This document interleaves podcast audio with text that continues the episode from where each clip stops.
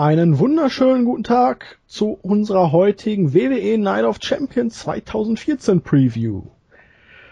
Ja, eine vollgepackte Card, acht Matches stehen drauf. Ich muss zugeben, ich war überrascht, dass so viele Matches auf der Card stehen. Irgendwie habe ich bei dem Aufbau nicht so richtig realisiert, was man alles aufgebaut und angekündigt hat. Aber sei es drum, wir werden trotzdem alles knallhart analysieren werden darauf eingehen, warum John Cena am kommenden Sonntag natürlich wieder mal uns allen die Laune verderben wird. Aber vorher natürlich erstmal einen schönen guten Abend an meine Mitstreiter heute. Da haben wir einmal den Silent Flücker, den Andreas. Mahlzeit. Und natürlich den JME, den Jens. Moin. Ja, liebe Leute. Wir haben ja jetzt auch in unserer Raw Review, wir waren ja alle drei in den letzten Wochen immer mal abwechselnd dabei, des Öfteren kundgetan, dass wir vom aktuellen Produkt seit dem SummerSlam nicht so sonderlich angetan sind. Und irgendwie spiegelt sich das natürlich auch in dieser Card wieder, die ja so nichts Halbes und nichts Ganzes ist. Wenn man jetzt bedenkt, vor drei Monaten, vier Monaten hieß es noch Night of Champions, das wird der größte Pay-per-View nach WrestleMania. Die Card wird vollgepackt ohne Ende, um den Leuten das Network wieder richtig schmackhaft zu machen. Ja, und jetzt haben wir ein gefährliches Rematch zwischen Brock Lesnar und John Cena und eine ganze Reihe Matches, die entweder nicht aufgebaut wurden, uninteressant, abartig oder oder bei Raw schon wieder zerstört worden sozusagen. Genau. Das war noch das fast äh, fehlende Puzzleteil. Ja, ähm, bevor wir auf die einzelnen Matches eingehen, Freunde der Sonne, ja, ja, was sagt ihr zur Card und dem Aufbau allgemein? Ähm, soll ich, Jens, fange ich mal an? Dann kannst du nachher ja. den, den Todesstoß geben, hätte ich beinahe gesagt. Also, ähm, du hast es schon angesprochen. Äh, es hieß noch vor ein paar Wochen, ähm, dass Night of Champions eigentlich noch wichtiger sei als der SummerSlam von den Pay-per-Views, von der Wertigkeit her, eben in Bezug auf das Network. Und äh, auch noch bis kurz nach dem SummerSlam hatte ich den Eindruck, dass man das auch äh, tatsächlich so meint. Die erste Raw-Ausgabe nach dem SummerSlam war bärenstark. Da war ja auch dieses Match, dass das Jens und ich beide nicht mehr auf dem Zettel hatten mit äh, ähm, nach Dean Ambrose gegen Seth Rollins. Das war ja äh, noch besser als beim ähm, beim Pay-per-View davor. Aber dann hat man richtig gemerkt, auch wie, wie Raw aufgebaut wurde, die einzelnen Shows und die Segmente und wie der Pay-Per-View Night of Champions aufgebaut wurde. Offensichtlich war der Pay-Per-View mittlerweile scheißegal. Es hat keinen mehr interessiert. Man hat die Matches bei Raw gebracht, die beim, beim Pay-Per-View angekündigt waren.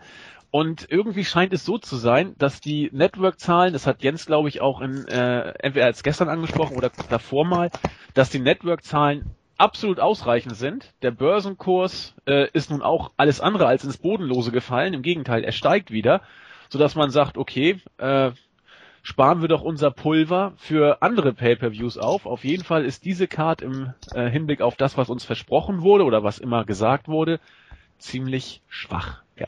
Ähm, bevor der Jens jetzt loslegt, packe ich mal eben die Blutgrätsche aus. kein Pay-per-View darf der WWE scheißegal sein.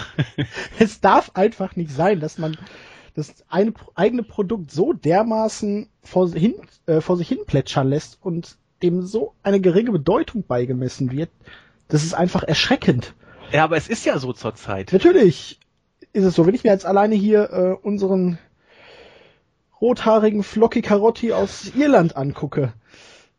Äh, Seamus war nie jetzt in den letzten Jahren der Main Eventer, aber er hatte immer seine Matches bei allen Shows, hat immer gewonnen praktisch, war ein glaubhafter Contender für einen World Title, wenn man ihn denn da reingebuckt hat. Jetzt ist es mal wieder so dieses typische, er bekommt den Midcard Titel und kriegt nichts mehr auf die Kette. Okay, er verliert nicht so oft wie andere Midcard Champions, aber boah, was hat der für einen Abstieg in den letzten drei Monaten hingenommen?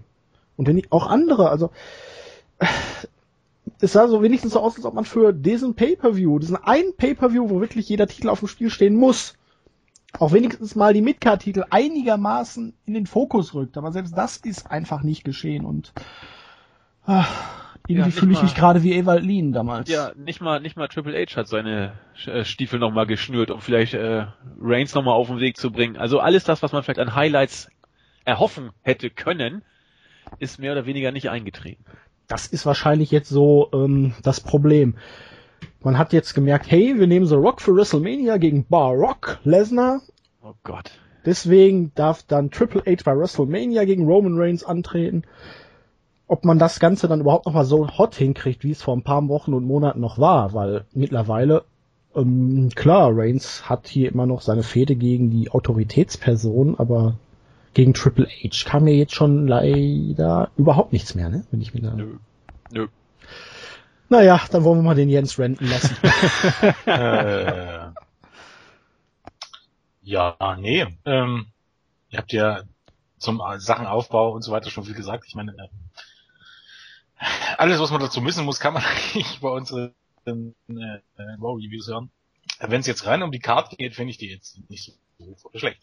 Also äh, wenn ich, wrestlerisch ist da durchaus Potenzial ja, da, aber und, ähm, ich bemühe mich gerade, dass mich, dass mich der Rest einfach gar nicht interessiert für den Moment. Äh, Lesnar gegen Cena könnte ganz gut werden, aber wenn es mal dieses Mal ein bisschen ausgeglichen wird, ähm, Reigns gegen Rollins, natürlich hat man schon wieder verkackt äh, bei Raw, aber jetzt davon mal abgesehen, wenn man äh, zu dem Match bei Raw noch eins draufsetzt, wird das Ganze in Ordnung.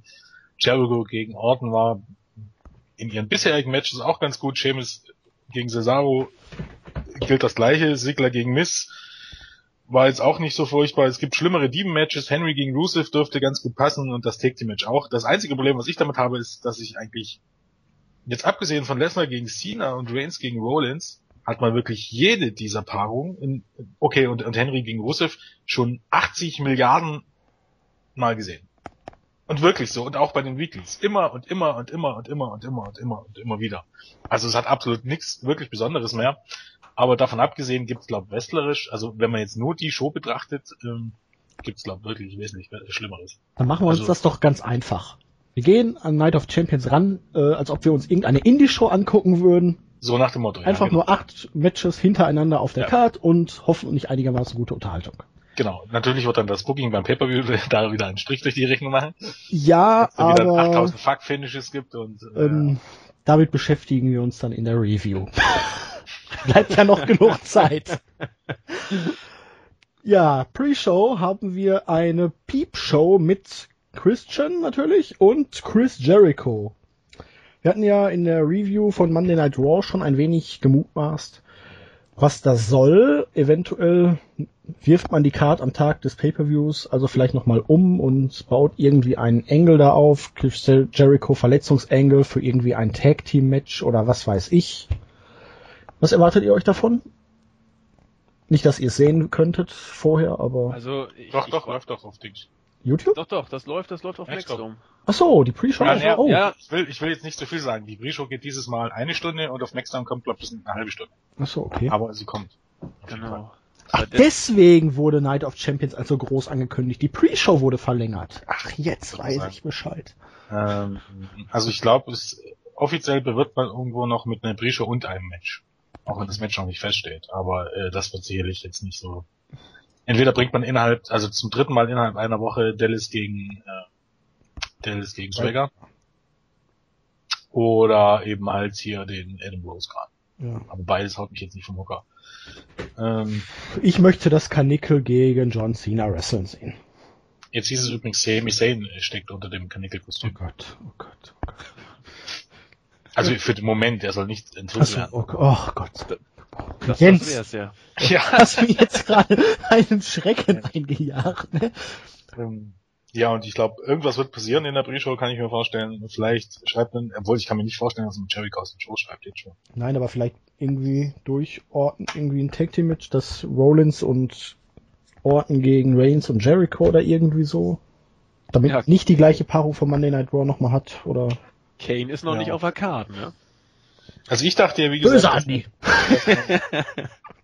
dass man irgendwie Reigns noch in, in Handicap-Match bookt gegen Kane und Rollins und dann Ambrose zurückbringt. Das ist immer noch irgendwie mein, meine Vermutung. Weil mit dem Match wirbt man für SmackDown. Also auch wenn es dann bloß ein Dark-Match ist, aber das würde halt äh, unglaublich viel Sinn machen irgendwie. Okay. Aber das könnte man ja durchaus bei der Pre-Show auch machen. Also keine Ahnung, Jerry kommt raus, kommt mit Orton und oder Orton kommt gleich mit mit Kane und Co. raus. Was weiß, wer weiß. Also ich, ich hoffe, dass die WWE so, so abwechslungsreiches und tiefgründiges Booking in der Pre-Show schon hat. Ich befürchte einfach, es wird eine ganz stinknormale äh, Show werden. Das, das äh, Captain, wie sagte Eagle Whiskey, Captain und Charisma. Also äh, wresteln darf er nicht, aber seine, seine Show darf er noch machen. Dass er einfach ein bisschen mit, mit Jericho äh, ja, Possen reißt und Aber dann geht's los. Christian ja als Ziel auftreten, ne? Weil irgendeiner muss doch verprügelt werden, irgendwas muss doch zu Bruch gehen. Ja, ja ich vermute, da kommt einfach dann Randy Orton raus, aber die dann ist. Naja, ist ja auch egal. Gehen wir direkt jetzt in die Card rein. Erfahren wir ja alles noch früh.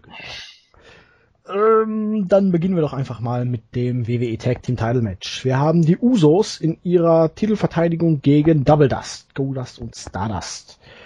Ja, die haben, ich glaube, im letzten Jahr schon mal ordentliche Matches gegeneinander gehabt, als Goldust und Cody Rhodes noch die Brotherhood waren. Der Turn kam ja dann relativ überraschend vor einigen Wochen. Und ja, seitdem wurden die Beine der Usos attackiert und die hatten diverse Six-Man-Tag, Singles-Matches gegeneinander, aber ja, großartig Background-Content gibt's da jetzt nicht. Naja, für, für Tech-Team-Szene eigentlich gar nicht so schlecht der Aufbau. Also die haben sich immer mal wieder bekriegt, dann wollten sie sich entschuldigen, dann äh, gab's äh, Single-Matches. Ähm, also es ist jetzt nicht überragend, aber immerhin gibt's im Vorfeld was zu dem Match zu berichten. Ist ja auch nicht bei jedem Match auf der Card so. Von daher, ah, gerade weil es ein Tech-Team, nein, ist was der völlig recht. Es ist jetzt nicht so, dass man sagen müsste, super, das ist äh, gut aufgebaut, aber äh, zumindest ist es nicht völlig außer Luft gegriffen. Und nein, aber ich guck jetzt mal, weil ich war eigentlich, ich fand Goldust und Stardust, ich finde die großartig, so gesehen. Wenn, aber ja. wenn ich mir jetzt die Matches oder auch die Paarung allein schon, die Usos gegen die Wyatts angucke, das hatte jetzt auch nur unmittelbar mehr direkten Aufbau, aber da hatte ich wirklich so ein etwas größeres Big-Time-Feeling. Dieses Match ist einfach da und ich denke mir, oh, das, ja, ja, es ist so runtergebuckt, hätte ich beinahe gesagt. Also ähm, die, die Wyatt und Usos, das war das war ja richtig stark äh, für die Tag Team Szene aufgebaut. Ähm, das hier, ja, also die die die äh, Double Dust, wie du sie nennst, die drehen sich so um sich selbst, machen ihre ihre Psycho-Promos und äh, sind einfach da. Jetzt wohl äh, als Heels in einem Turn, der wohl, was man so gehört hat, aus dem Nichts gekommen ist.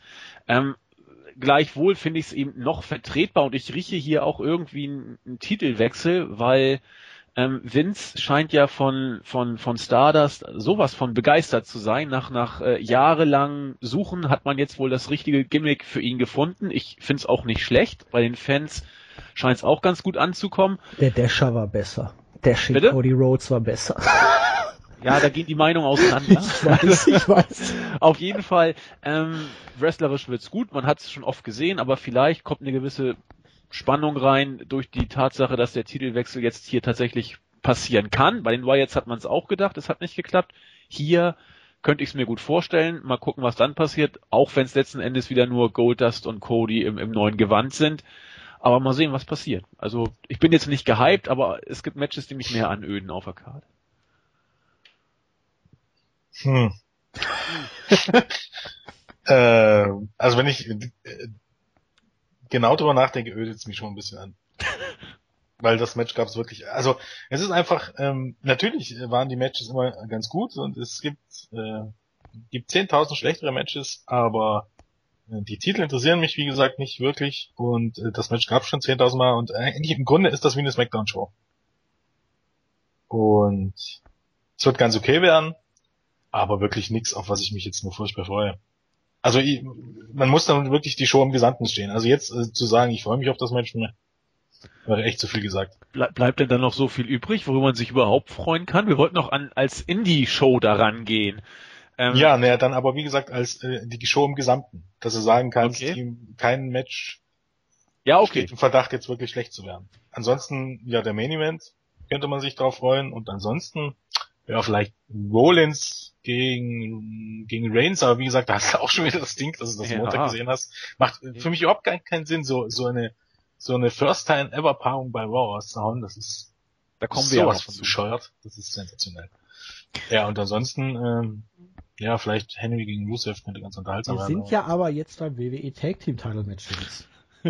Ja, wie gesagt, das wird, das Match wird okay werden und wenn man wissen will, wie das Match werden will, dann guckt man sich einfach mal an, wo, wann die beiden Teams schon mal gegeneinander angetreten sind. Das kann nicht so furchtbar lange her sein. Guckt sich das Match an und dann hast, kennst du ungefähr das Pep-Match.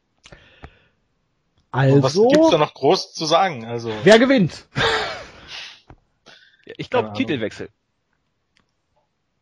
Boah, aber wenn ich, also, wo ich an das Take Team Match Usus gegen White gedacht habe, da, da dachte ich wirklich noch, okay, wäre ganz cool, wenn die Whites die Titel gewinnen. Aber hier könnte mir das nicht egal sein. Echt. Die Usos müssten die Titel irgendwann abgeben, aber Goldust und Stardust. Hast du nicht damals noch also gesagt, boah, die Usos müssen die Titel behalten, um unbedingt wichtig in den Shows zu bleiben? ja, natürlich. Natürlich. Es ist ja auch so. Wenn die die und? Titel los sind, dann, okay, diese, diese Multiman-Matches haben sich mittlerweile etabliert, da sollten die Usos, die Usos, ähm, naja, immer noch weil ich viel in den Shows sind die Wyatts ja jetzt auch nicht mehr, abgesehen davon, dass sie jede Woche ihre Tracht Prügel bekommen. Das ist richtig. Okay, ich gehe mit den Usos. Ihr? Ja, ich, ich double das. Und der Jens ist unentschlossen. Gleichgültig gelangweilt. Äh, ich, ich könnte was zu sagen. Ich sag auch mal Goldust und Stardust, weil es dann bestimmt dann noch einen hellen, hellen Glückwunsch gibt. Jens möchte nur schon mal äh, das Tippspiel sabotieren, damit niemand. genau. Soll ja ab und zu mal vorkommen, habe ich in den letzten Wochen wieder gemerkt. Ähm, ja. Aber wir schweifen ab. Ja, wir haben ein Singles-Match. Mark Henry gegen Rusev. Jetzt bei Monday Night Raw Ausgabe am vergangenen Montag sogar das Abschlusssegment der Show. Und nun ja, Jack Swagger ist gescheitert als amerikanischer Held. Er hat es nicht geschafft, den zumindest aus amerikanischer Sicht bösen Russen zu schlagen. Jetzt will es Mark Henry besser machen. Problem ist nur, Mark Henry hat keinen Sepp Coulter an seiner Seite. Und so gesehen würde zumindest ich behaupten, dass die Paarung trotz Lana und der Tatsache, dass mir Rusev sehr, sehr gut weiterhin gefällt, irgendwie an Interesse verloren hat. Also ich mag auch Mark Henry, in so einer Rolle in der Midcard, um neue Leute aufzubauen, weil wie Buvistik es gerne hört, Mark Henry sieht einfach grimmig aus und man kauft ihm ab, dass er die Leute auseinanderpflücken kann. Sage ich ja oft genug. Aber irgendwas an dieser Fehde, obwohl das Match wahrscheinlich solide sechs bis acht Minuten Match werden wird, stört mich. Und ich kann es, es kann nicht nur der Patriotismus sein. Also bei mir ist es genau das. Also es ist auch. Mich nervt, was mich nervt, ist die Umsetzung. Also also nicht nicht also der Inhalt. Noch nicht mal die Umsetzung, sondern einfach nur dieser dieser vollkommen stupide Inhalt, den wirklich eigentlich nur Amerikaner für toll halten können. Aber davon abgesehen habe ich dir gar nicht so viel auszusetzen. Ich glaube, äh, gegen jemanden wie Rusev, äh, gegen Henry, gegen jemanden wie Henry kann Rusev ein relativ gutes Match zeigen und gegen jemanden wie Rusev kann Henry ein relativ gutes Match zeigen. Vielleicht gegen eben solche Kraftpakete immer noch am, am wobei wie kräftig Rusev wirklich ist, äh, muss ich erstmal ausstellen. Ähm, kann Henry immer noch seine besten Matches zeigen. Von daher bin ich da erstmal zufrieden. Äh, für eine Midcard-Fehde hat man einen ordentlichen Aufbau. Man stärkt äh, Rusev im Grunde weiter, weil der Rusev vermutlich hier dann das Match dann auch gewinnen wird. Ich habe hier nicht viel auszusetzen. Wird, ne? Wie bitte? Kanonenfutter für Cena wird. Vollkommen richtig. Ich meine, das wussten wir das nicht alle von Anfang an. Ja, aber ich hatte es nicht so früh erwartet. Ja, ich glaube, andere, also hier Umaga und, und Great Khali, da ging das schnell. Äh, naja, Great Khali ging nicht ganz so schnell, weil der erst bei SmackDown war, aber grundsätzlich ging das fast noch schneller bei den meisten anderen. Ja, also mir gefällt's grundsätzlich auch. Ich mag Rusev. Man baut vor allen Dingen jetzt ihn auch als Charakter für einen Mitkader sehr, sehr gut auf. Ich fand es auch passend, sowas mal, so eine Midcard-Fehde in das Endsegment von Raw zu packen. Aber ja, wahrscheinlich ist es wirklich die Art und Weise, wie dieser Patriotismus-Kram umgesetzt wird, dass es bei mir einfach nicht so Klick macht wie damals noch bei Swagger und Coulter gegen Rusev und Lana. Genau wie ich für übrigens für Roman Reigns ja immer schon den Plan hatte mit mit äh, Lesnar bei bei WrestleMania, hätte ich auch für den Rusev einen einfach, relativ einfachen Plan. Also weil ihr immer das Thema aufguckt, dann buckt ihr doch mal. Äh, also so langfristig ähm, natürlich jetzt erstmal Henry, dann vielleicht nur noch ein Rematch bei in Cell, dann Fehde gegen Sheamus, soll sich Rusev den US-Title holen und auf lange Sicht bei WrestleMania gegen John Cena. Du hast eine Win-Win-Situation. Du hast Rusev lange aufgebaut mit dem US-Title du du stärkst den US-Title zwangsläufig, also wenn du nicht dann Rusev dann wieder darstellst, wie man US darstellt. Aber jetzt mal angenommen, das macht man nicht. Du stärkst den Titel, du hältst bei WrestleMania Cena aus dem, aus dem Titelgeschehen raus und hast für Cena trotzdem einen großen Gegner und ein Match mit, mit ordentlich viel Heat. Und hättest Eigentlich einen Grund, Kurt Angle beim Royal Rumble zurückzubringen, um ihn als Übergangsgegner für Rusev zu verbraten. Zum Beispiel, ja. Aber wie gesagt, das ist, es ist, ähm, ist keine Raketenwissenschaft. Man, man muss, man muss nur wollen. Aber du weißt doch, das Raumfahrtprogramm der Amerikaner ist in den letzten Jahren ziemlich zum Erliegen gekommen, also Ja, ist das mit Raketenwissenschaft vermutlich nicht so einfach. da ist was dran. Naja, Raketen bauen sie ja trotzdem noch, bloß eben halt keine, die ins All fliegen. Ja, Ja. Kurt nicht Engel, mehr zu den Sternen.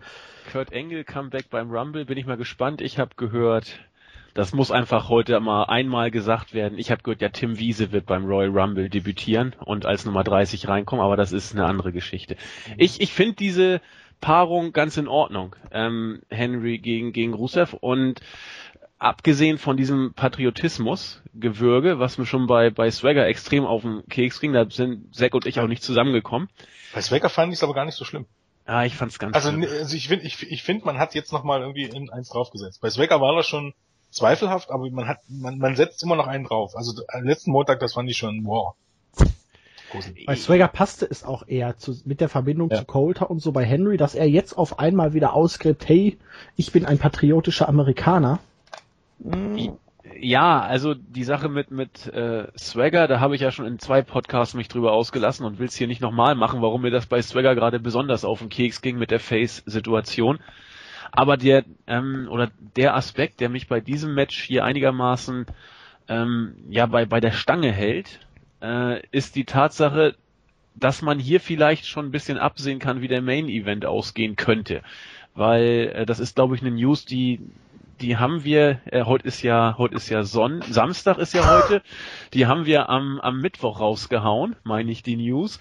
Da äh, ging es ja auch darum, wie, wie geht's weiter? Ähm, gewinnt Lesnar oder gewinnt Cena? Das ist ja die, die Frage, die uns alle beschäftigt. Und auch vom Ausgang dieses Matches sind ja auch äh, künftige Fäden abhängig.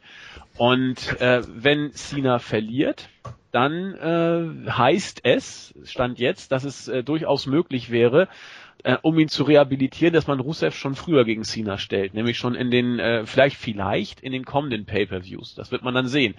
Und wenn äh, Rusev das Ding gegen Henry relativ deutlich, clean und schnell gewinnt, dann ist das schon ein kleiner Fingerzeig, vielleicht dafür, wie der Main Event ausgehen könnte. Denn einen starken Rusev braucht man auf jeden Fall, um Cena wieder aufzubauen, könnte also Indiz dafür sein, dass er verliert, könnte allerdings auch, und dann wird es wieder ein bisschen ja unklar, anknüpfen an das, was Jens gesagt hat, auch nur ein Indiz dafür sein, dass man Rusev längerfristig aufbauen will, um einen Gegner für Cena bei WrestleMania 31 zu haben. Insofern kann dieses Match ein Fingerzeig sein, muss aber nicht. Ähm, völlig abwegig wäre es für mich, hier Henry gewinnen zu lassen, weil man opfert nicht einen doch relativ kurzer Zeit recht stark aufgebauten Rusev äh, für, für Henry, den wird man nicht in den Main Event pushen. Insofern habe ich mich jetzt gerade selbst ein bisschen relativieren müssen, dass die Spannung in dem Match wohl doch nicht so so groß ist, wie ich sie mir zuerst einreden wollte. Naja, dann ist es doch nicht so spannend. Tut mir dann kann, leid. Dann kann ich ja aufbauen. die Blutgrätsche dieses Mal stecken lassen. Ja, lass, lass ihn mal stecken. Also, es gibt eigentlich doch nicht so viele Gründe, warum das Match so toll wird. Außer, dass das, äh, ja, ich hab's, ich hab's versucht, ich wollte aber auch mal was Positives sagen. Es ist mir nicht geglückt. Außer, dass ich Rusev, muss ich gestehen, recht gerne im Ring sehe. Also seit dem Rumble hat er mir eigentlich gut gefallen. Und das habt ihr beide ja auch schon gesagt, die beiden, die könnten was miteinander anfangen im Ring. Das, äh, das, das könnte passen. Ach, Und süß, von die daher wird's- könnten was miteinander anfangen. Ja, ist ja gut. Ist ja gut. Sie könnten ein, ein ordentliches Match liefern und wrestlerisch vielleicht ganz gut. Also, sie könnten was miteinander anfangen, wäre jetzt eine Bombe überleitet zum, zum Team-Match. Ja, warum das wobei, eine Überleitung ist, werde ich euch dann gleich erklären. Wobei ich ja noch hier eine Sache äh, erwähnen möchte, wie äh, suspekt ich es doch finde, dass man Cena nach einer potenziellen Niederlage gegen Lesnar rehabilitieren müsste. Ja, Äh, Brian Alvarez hat das jetzt mal äh, gut auf den Punkt gebracht. Ich weiß nicht, ob du das mitbekommen hast. Der hat Nein. gesagt, äh, dass wir oder wenn Cena am Sonntag gegen Lesnar gewinnt, äh, wäre das ein Beweis dafür, wie blind wir alle eigentlich waren. Ja, man Weil wir geglaubt haben, dass dieses, dass dieser Beatdown gegen John Cena Das habe ich dir doch Äh, gestern bei der Review gesagt. Wer hat das gesagt? was? Da, dass das hier Alvarez schon gesagt hat, wenn Cena das Ding am Sonntag gewinnt, dann ist es im Nachhinein der perfekte Aufbau, um Cena noch mehr zu diesem larger than life Charakter zu machen. Nee, nee, da, darum geht's gar nicht. Es, es, geht darum, dass wir alle nicht gesehen haben, dass es von Anfang an so geplant war. Gar nicht, dass es so von Aufbau so. ist, sondern dass es eindeutig in die Richtung gezeigt hat. Les äh, Cena verliert ganz deutlich gegen Lesnar, um dann bei Night of Champions zu gewinnen. Und wir alle dachten, das war dazu da, um Lesnar als Champion zu WrestleMania zu schicken, aber dass es einfach mehr als eindeutig war, dass es dazu nie gedacht war. Sondern nur dazu, um Cena bei Night of Champions den Sieg zuzugeben. Naja, dann dürften die Network-Zahlen noch in den Keller fallen. Weiß ich nicht. Keine Ahnung. Ich auch nicht, aber. Es wäre wünschenswert, um ehrlich zu sein, aber. Glaube ich nicht. Na gut, Jens hat ja diese Überleitung schon angesprochen. Ähm, ja, bei dem Divas Championship Match, diesem Three-Way, ein flotter Dreier zwischen Nikki Bella, Paige und AJ Lee. Und ja, eigentlich wird es Zeit, ne, dass AJ und Paige jetzt mal, sagen wir mal, die nächste Stufe erreichen. Und die nächste Stufe soll kommen. Also der Pro Wrestling Insider berichtet heute, dass es geplant ist, äh, zwischen den beiden sexuelle Spannung aufzubauen. Aber eigentlich sollte das schon letzte Woche geplant sein und bei Raw und diese Woche bei SmackDown ist nichts dergleichen passiert. Ja, aber, aber Videos sind ja nicht PG, ne? Also und seit naja guten Lesben. Ja, hallo, also und, naja. Man muss ja auch mal ganz ehrlich sagen, was hat das eine mit PG zu tun? Ähm, du weißt, Vince McMahon ist sehr ähm, ähm, ähm, naja, du weißt schon. Jetzt bin ich gespannt. Denn grundsätzlich, ob sich, ob sich jetzt dort Verdange oder Lela rumknutschen oder die beiden hier, was genau? Stimmt, ja. Stimmt. Nix. Layla und Dingens. Nein, aber Vince McMahon ist ja eher klassisch eingestellt. Und zwei schwarzhaarige Frauen, die miteinander rummachen. Ah. Also ich würde es mir wünschen, also ich möchte. Angeblich möchte WWE nämlich jetzt sowas öfters bringen. Man hatte wohl schon mal jetzt vor ein paar einigen Wochen Rosa Mendes beim Main Event, wo es ein geplanter Spot war, dass Mendes in den Ring geht und ich weiß gar nicht welche Diva das war, ihr hinten die Hose runterzieht und ihr nackter Arsch zu sehen ist. Das war wohl ein ja, geplantes Segment. Oh Gott. Das war Layla, ja. Ja. Und sowas möchte man wohl jetzt äh, mehr bringen. Also man möchte es immer so ein bisschen als Unfall aussehen lassen, so dass sich eben dann am Ende die Konservativen nicht drüber beschweren können. Aber Konservativ, das ist das Wort, was ich gesucht habe. Sag, hab ich vor uns gerade übrigens gesagt. Als du nach dem Wort gesucht hast, sagte ich konservativ und du ja? hast nicht reagiert. Hab ich Nein, nicht gehört. Na, und was macht Niki dann dabei? Ähm, Niki ähm, fragt die beiden, ob sie ihre Eier kriegt. Weil die sind ja noch ein bisschen frischer. oh Mann. Ja, ähm, ich bin, ich bin gespannt. Wenn wir uns, äh, auch wenn das das Highlight des Steven-Matches wird, dann gibt's da wenigstens was, worauf man sich freuen kann. Ja, es dürfte ja schon Spannung garantiert sein. Es ist ein flotter Dreier, es gibt keine DQ. Ähm, man kann davon ausgehen, dass Brie Bella irgendwie in dieses Match eingreifen wird und Nikki Bella den Titel kostet. Und dann dürfen wir dann halt sehen, wer am Ende das laszive äh, Cover dann so ansetzen wird. Ich glaube ja, dass Page ihren Titel hier verteidigt. Andererseits wäre natürlich der Titelwechsel jetzt wieder da, um die ganze Sache fortzusetzen, ne? wenn es fortgesetzt werden soll. Ah, das ist jetzt aber knifflig. Ja, ich weiß nicht. Also, also ihr gefällt's immer noch. Die letzten Wochen war es halt irgendwie so ein bisschen auf Sparflamme zwischen AJ und Page. Da ist nicht viel Neues dazugekommen. Nee, es war halt immer Matches. Okay, man hat sie voneinander ferngehalten. Das war schon mal okay, bis jetzt auf das Take-Match, das letzte. Die letzten und, Wochen durfte sogar äh, der Champion mit Page mal gewinnen in Non-Title-Matches. Ja. Und ähm, ja, äh, es gab halt hier das ist, äh, lustige Rumgehüpfe. Viel mehr war nicht. Aber ja, okay, ich meine, das ist halt dann wahrscheinlich auch die ähm, kreative Obergrenze der der WWE offiziell. Wir müssen nehmen, was wir kriegen können, also. Ja, also ich, ich muss es ehrlich gesagt nicht mehr so dringend haben, AJ und Paige. Ich find's eigentlich ganz gut, dass ein drittes Mädel jetzt dabei ist. Dass es jetzt Nikki Bella ist, ist jetzt ja nicht die glücklichste Variante, aber naja, sie muss ja auch mal irgendwie in Main Events, nicht umsonst hat sie ja so einen einflussreichen Freund oder in den Damen Main Event sozusagen. Ähm, ja, ich weiß nicht, ob das das Ganze jetzt noch irgendwie aufpeppt, ähm, wenn man schon zu äh, lesbischen Aktivitäten greifen muss. Da bin ich aber genau äh, wie Zack auch dabei. Das äh, lasse ich mir natürlich auch nicht entgehen. Da bin ich im Rennen. Aber äh, dann kann man die Fehde auch dann irgendwann äh, mal ausklingen lassen.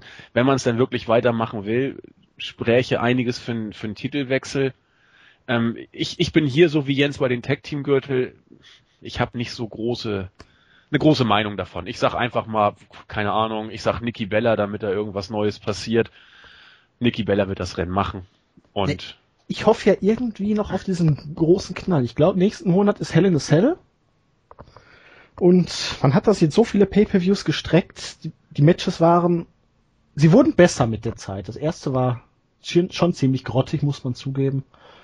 Deutlich unter den Erwartungen. Das letzte war jetzt schon ein bisschen besser und irgendwie erhoffe ich mir einfach, dass die beiden dann dieses Feuerwerk, was man von denen eigentlich seit Monaten erwartet, irgendwann nochmal richtig abspulen dürfen und deswegen will ich dann nochmal nächsten Monat irgendein Hell in zwischen Paige und AJ sehen, weil Nikki Bella müsste ja dann eigentlich ein Singles Match gegen Brie bekommen.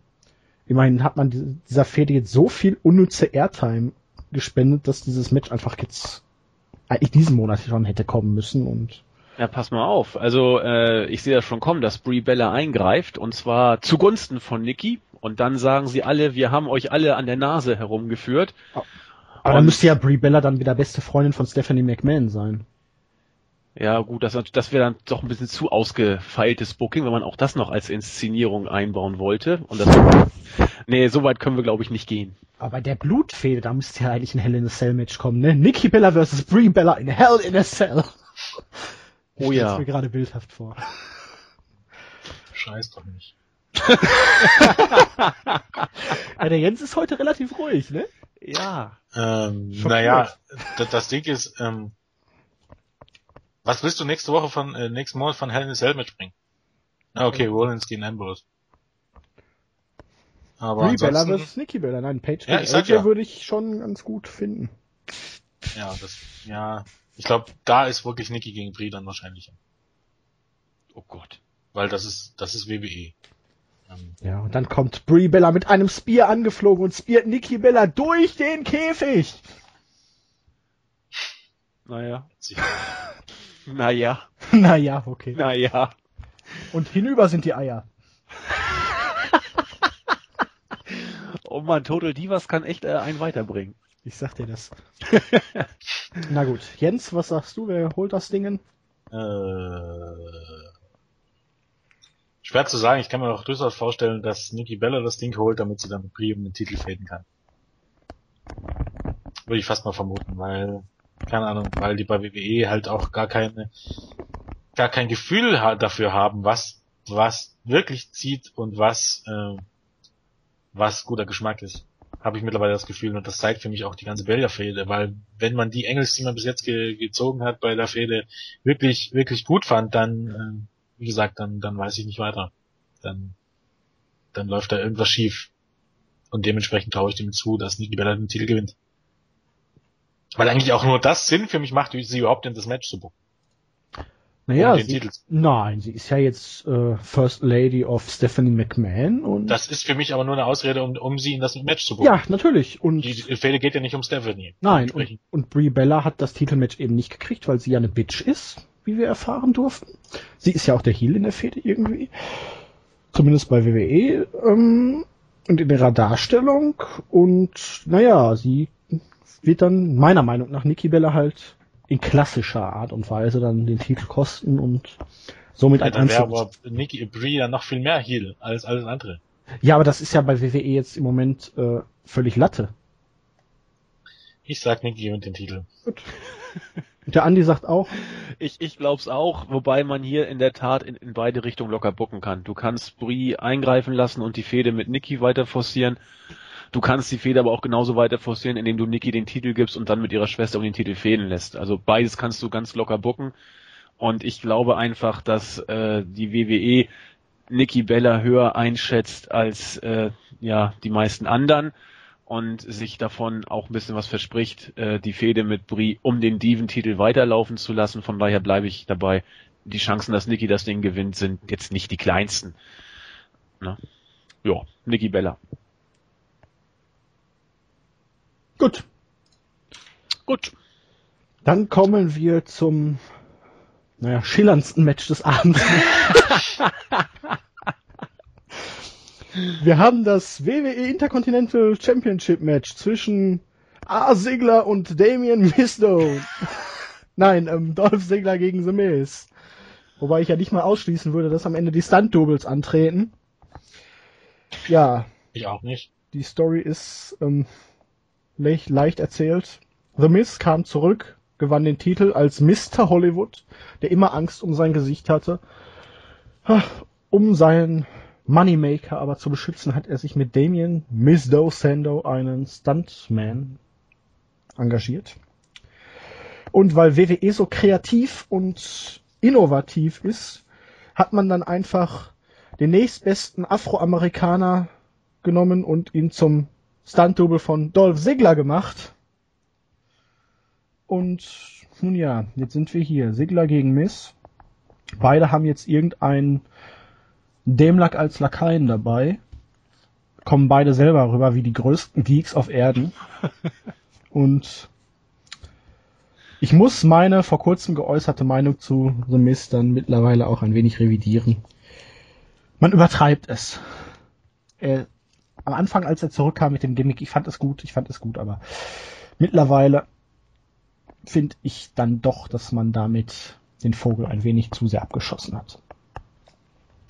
Ja, bin, bin ich auch bei dir. Also du hast recht, er kam zurück und ich habe mich damals ja eher negativ geäußert. Bin dann, äh, habe mich eines Besseren belehren lassen, weil er das wirklich super gemacht hat, die Art und Weise, sein Gimmick darzustellen. Mittlerweile wird's ein bisschen, ja, ein Overkill, wie, wie du schon sagtest, es ist ein bisschen too much langsam.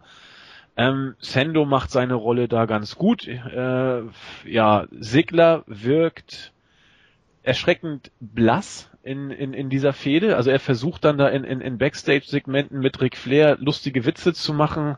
Das was er ist kein äh, The Miz sei kein A-Player, sondern nur ein A-Hole, wo glaube ich Ric Flair als einziger in der Halle dann gelacht hat.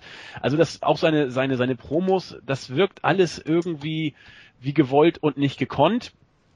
Ähm, und jetzt das mit R-Truth als Stunt-Double, naja, wer es braucht die, die ganze, immerhin es ist eine Fehde, das kann man wohl so nennen, aber sie lässt mich auch relativ kalt. Und äh, der Intercontinental Champion wird, oder die Intercontinental Championship wird dadurch jetzt nicht irgendwie in ein, ein schillenderes Licht gestellt, im Gegenteil.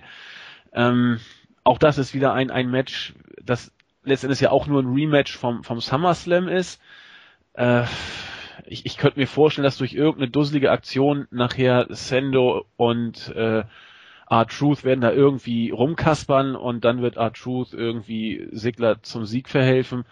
Und ich denke mal, dann, dann wird es das gewesen sein. Ich hoffe, dass es das gewesen sein wird. Nicht, dass The Mist das Ding dann nachher gewinnt und wir dann die Fehde noch weiter äh, erleben dürfen, müssen. Äh, daher, äh, ich erwarte, wrestlerisch wird's wie immer solide, weil beide nicht wirklich schlecht sind.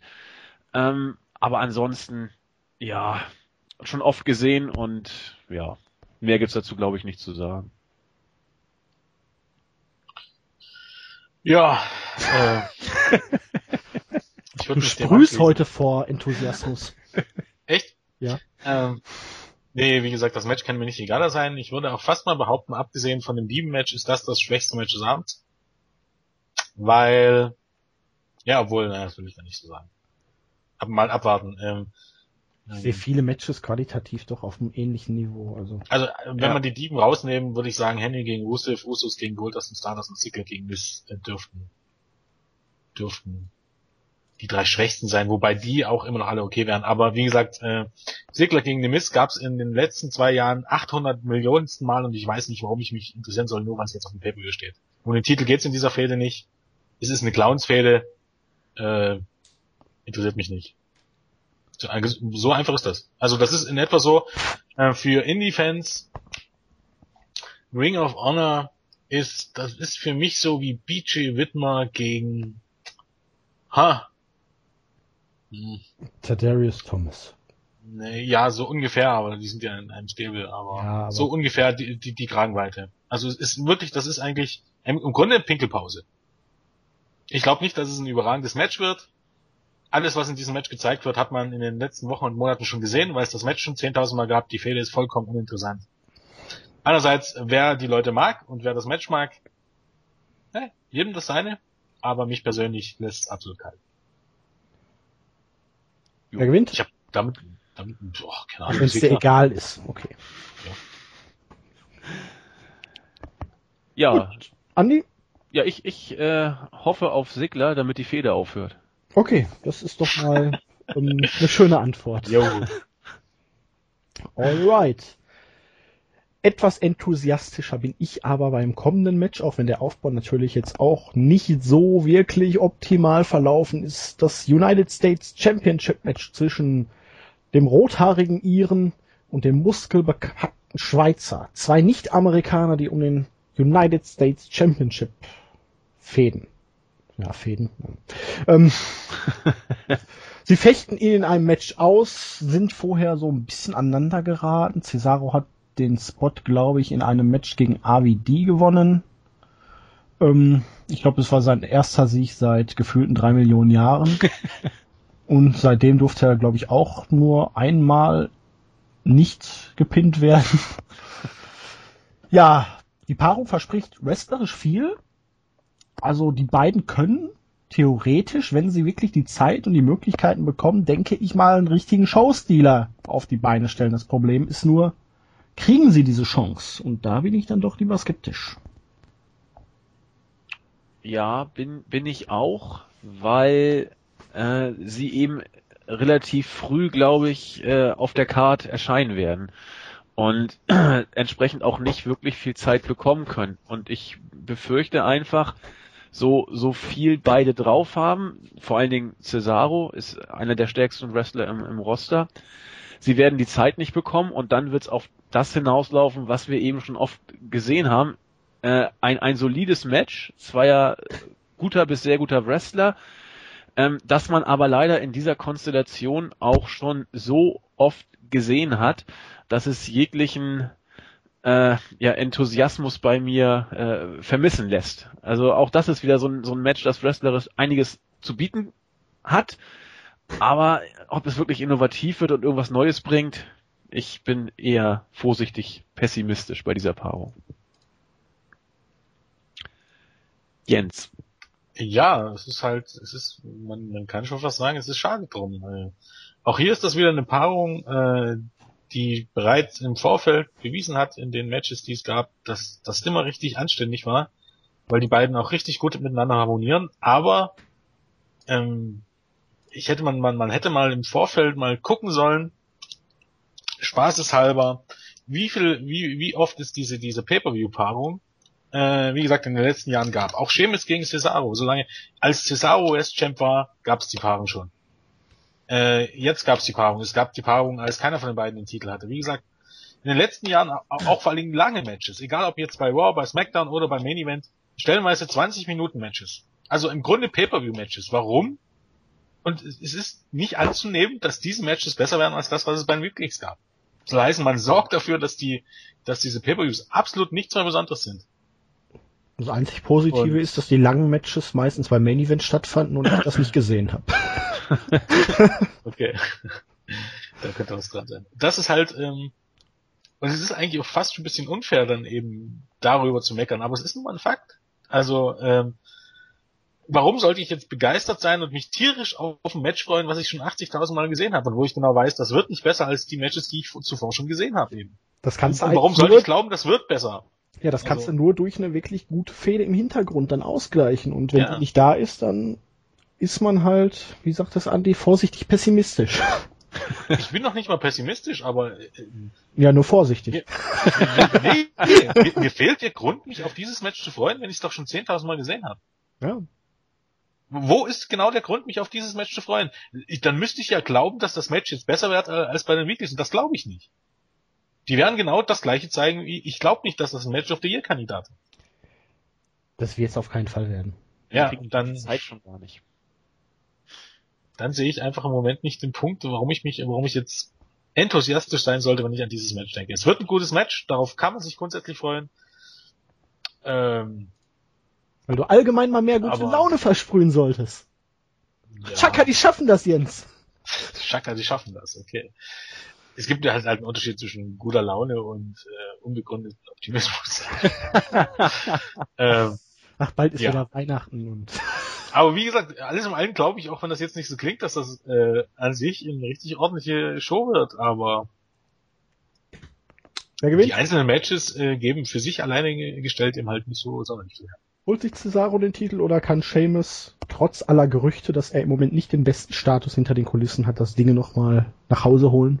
Eigentlich ist für mich der Titel ein Zeichen dafür, dass er nicht den besten Status hinter den Kulissen hat. äh, touché. Das ist doch eigentlich die Wahrheit, oder?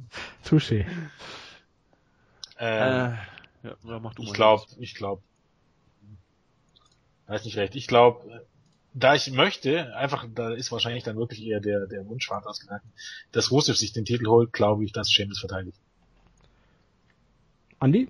Ja, ich glaube, dass Cesaro äh, den Titel holt und er ihn genauso wenig bringen wird wie beim ersten Mal, als er ihn hatte. Um, ähm, ich gucke mir die Tapings von dieser Woche an. Bei Raw hat Cesaro den Pin kassiert, bei SmackDown hat er verloren, ohne den Pin zu kassieren. Oh, das gewinnen immer die Faces. Ähm, Cesaro holt sich das Dingen und ist dann auf schnellstem Weg, naja, dahin, wo er eigentlich schon ist. Wo er ist. Nur jetzt mit dem Gürtel auch gebrandmarkt. Ja, ja. Na, irgendwann in 20 Jahren kann er dann mal auf seine Karriere zurückblicken und sagen, boah, ich war zweimaliger United States Champion. Ein very prestigious äh, Title. Und man muss es sich nur oft genug einreden und irgendwann fängt man an, es zu glauben. Okay, damit sind wir hier bei 2 zu 1 für Cesaro. Gehen wir weiter zu einem Match, was man insgesamt phänomenal aufgebaut hat. Randy Orton gegen Chris Jericho. Wir hatten in der vergangenen Woche, als Orton einfach so Chris Jerichos Bein attackiert hat. In dieser Woche bei Raw sagte er dann, ja, Jericho hat irgendwann mal gesagt, ähm, ich habe alles geschenkt bekommen, deswegen werde ich Jericho am Sonntag ein Geschenk überbringen. Lange Rede, wenig Sinn, kurzer Aufbau. Wir haben Jericho gegen Orton. Eine insgesamt vielversprechende Paarung, die jetzt auch in dieser Form nicht so oft in den letzten Jahren zu sehen war. Aber irgendwie, ähm, naja, die Sache dahinter flasht mich nicht. Die Sache dahinter. Welche Sache dahinter, genau. Ja, es ist äh, Saison-Opener, das ist der Grund. Ne? Nee, NFL, was war das? Sorry, it's Season, Season Opening ja. oder was hat er gesagt? Irgendwie so ein Schrott, was weiß ich. Also, ähm, dieses Match war ja äh, eigentlich Season überhaupt Premiere. nicht. Bitte? Season Premiere. Se Season Premiere, genau. Dieses Match war ja überhaupt nicht vorgesehen. Eigentlich, ich glaube, Bray Wyatt ist gar nicht auf der Card, wenn ich das mal so gerade so Revue passieren lasse. Die Wyatts überhaupt nicht, weder Bray noch die anderen beiden. Kann Eig vielleicht nicht schaden. Nee, so in, in der Tat. In, in der Tat. Also eigentlich war ja angedacht äh, Wyatt gegen Jericho und Reigns gegen Orton und irgendwie hat man bei der WWE wohl auch gemerkt, das funzt nicht. Ich glaube nicht, dass man diese Matches nur deswegen bei Raw gezeigt hat, um die, die Show stark zu machen, äh, um die gegen die Season Premiere der NFL anzustinken. Ich glaube, da war auch ein bisschen Hintergrund mit bei, ähm, dass sie dachten, Mensch, das hat beim SummerSlam jetzt nicht so richtig gefunzt und äh, da müssen wir zumindest Wyatt gegen Jericho irgendwie entknoten. Ähm, und bei Reigns äh, gegen gegen Orton weiß ich nicht. Da hat er teilweise doch, ich glaube, Melzer hat vier Sterne sogar gegeben für das Match, meine ich. Also zumindest die Kritik war äh, teilweise gar nicht so schwach. Aber äh, ich, ich glaube einfach, dass man Jericho gegen Wyatt auf jeden Fall nicht noch bei Night of Champions bringen wollte.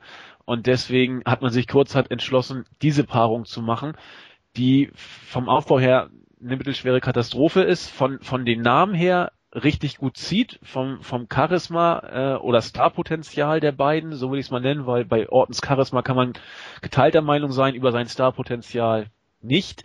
Er ist nun mal einer von den Topstars. Und äh, vor dem Hintergrund wird man sich entschieden haben, dieses Match noch auf die Karte zu setzen, ohne Vorbereitung.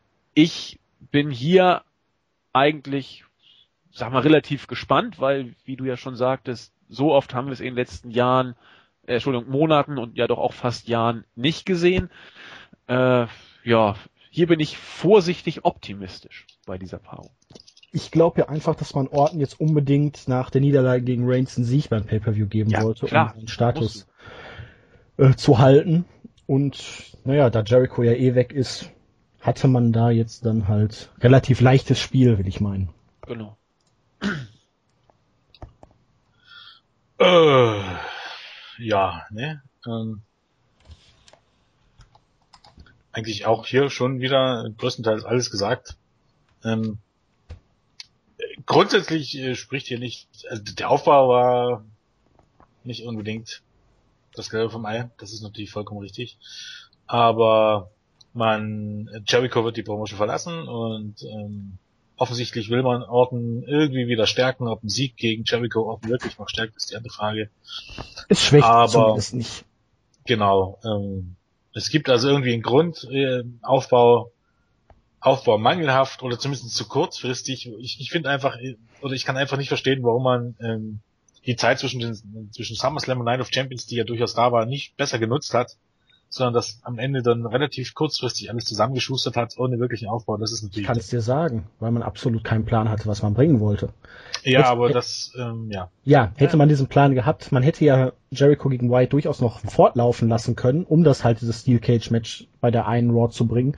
Gleichzeitig aber auch direkt in der ersten Raw Show nach dem SummerSlam äh, eine Verbindung zwischen Orton und Jericho herstellen können, um das aufzubauen. Aber ich glaube nicht, dass man zu dem Zeitpunkt schon wusste, dass man das so planen möchte. Vermutlich nicht, ne. Ähm, Zumindest sehen die Shows im Moment so aus, als ob man eine Stunde vor dem Start noch keinen Plan hat, was man bringen möchte. Und dann einfach mal eben hier du, du, du, das, das, das und fertig.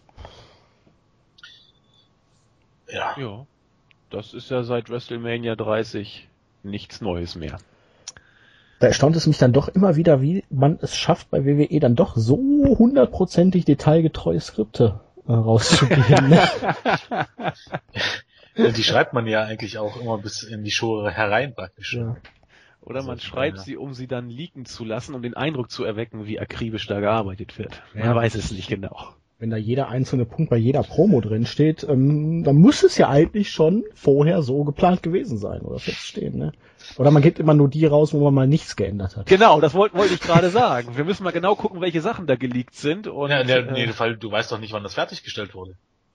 Das kann doch zum Beispiel die Version gewesen sein, die erst, keine Ahnung, zu Beginn der Show rausgegeben wurde. Das kann natürlich sein. Also, Ach, du meinst, die es schon gibt- zehnmal umgeschrieben war. es Also gibt die, oder es gibt fünf verschiedene Skripts pro Show und eine wird kurzfristig genommen. Oder dann, aber dafür sind die aber dann immer topfit in ihren Promos. Respekt. Naja, okay.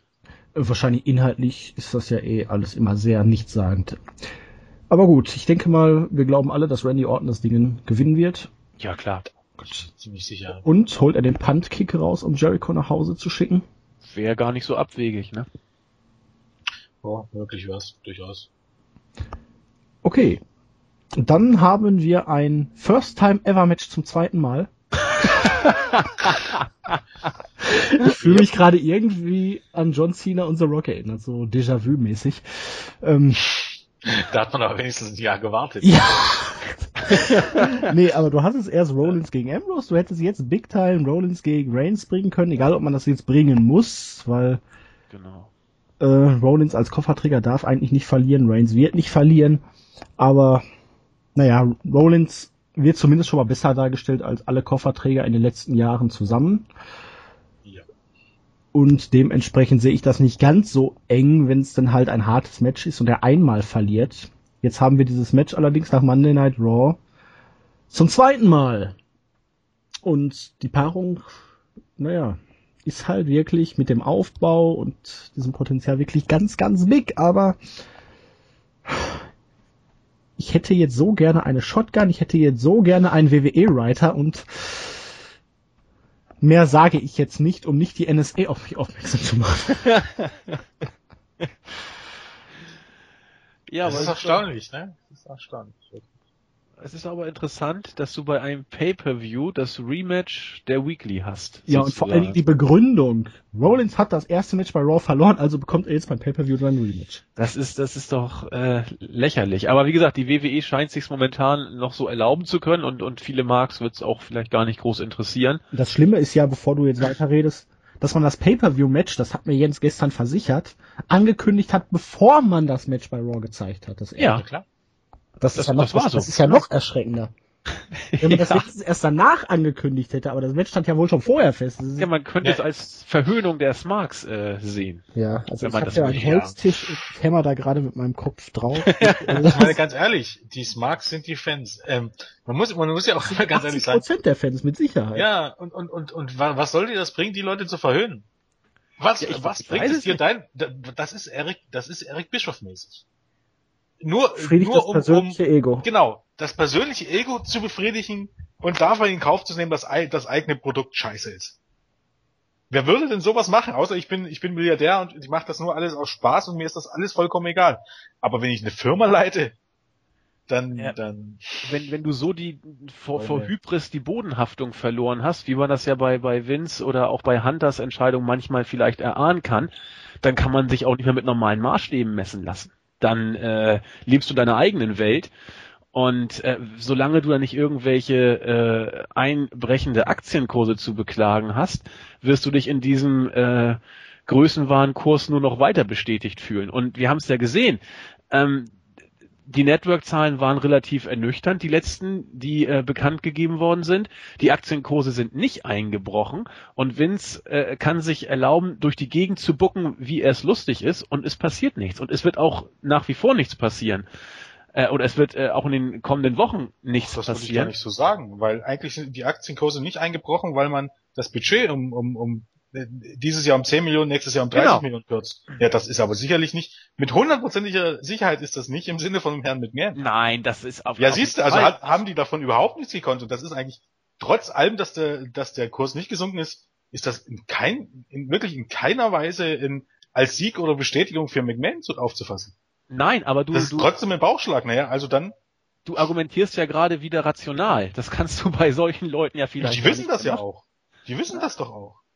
Ja, aber es scheint ihnen ja trotzdem egal zu sein. Nee, ich glaube einfach, die, die, die, die haben keine Lösung und die wissen es nicht besser. Also die glauben tatsächlich, dass das, was sie anbieten, gut ist und richtig ist. Ja gut, dann ist natürlich schade. Weil wenn mehr nicht drin ist. Wie komme ich denn auf die Idee, ohne Ankündigung, ein Match, was für den pay angesetzt ist, für die Raw-Show davor zu bucken. Wer hat sich das einfallen lassen und was soll der Grund dafür sein? Ja, nach deiner Logik macht man das ja, weil sie, weil sie glauben, dass es Weil sie es nicht besser wissen, weil sie da genau. überhaupt gar nicht merken, was die falsch machen. Ja, aber das ist doch tragisch. Weil sie keine ja, Ahnung haben, tragisch. was sie tun. Ja. Du kannst ja. mir nicht erzählen, dass, dass keiner mitbekommen hat, dass das Match nicht beim Pay-Per-View kommt und und auch offenbar, weil wirklich in dieser Promotion dann unterhalb von, von Vince und so nur Leute sitzen, die den Leuten in den Arsch kriechen. Das ist ja auch das Ding. Wie heißt der, wie heißt der Typ, der äh, Dunn, oder? Der eigentlich ja. nur mit, ja. der im Verdacht steht mit Vince McMahon, oder nur so lange in der Company ist, weil das jemand ist, der Vince McMahon in den Arsch kriegt. Seit 20 Jahren oder wie lange der dabei ist. Der nie irgendwie sagt, nee, das ist scheiße. Oh, und nach 20 Jahren solltest du nicht glauben, dass er den Weg da nochmal rausfindet. Das ist doch ziemlich dunkel da unten. Vermutlich. Ich meine, und das Schlimme ist ja mittlerweile ist es fast egal durch das Network.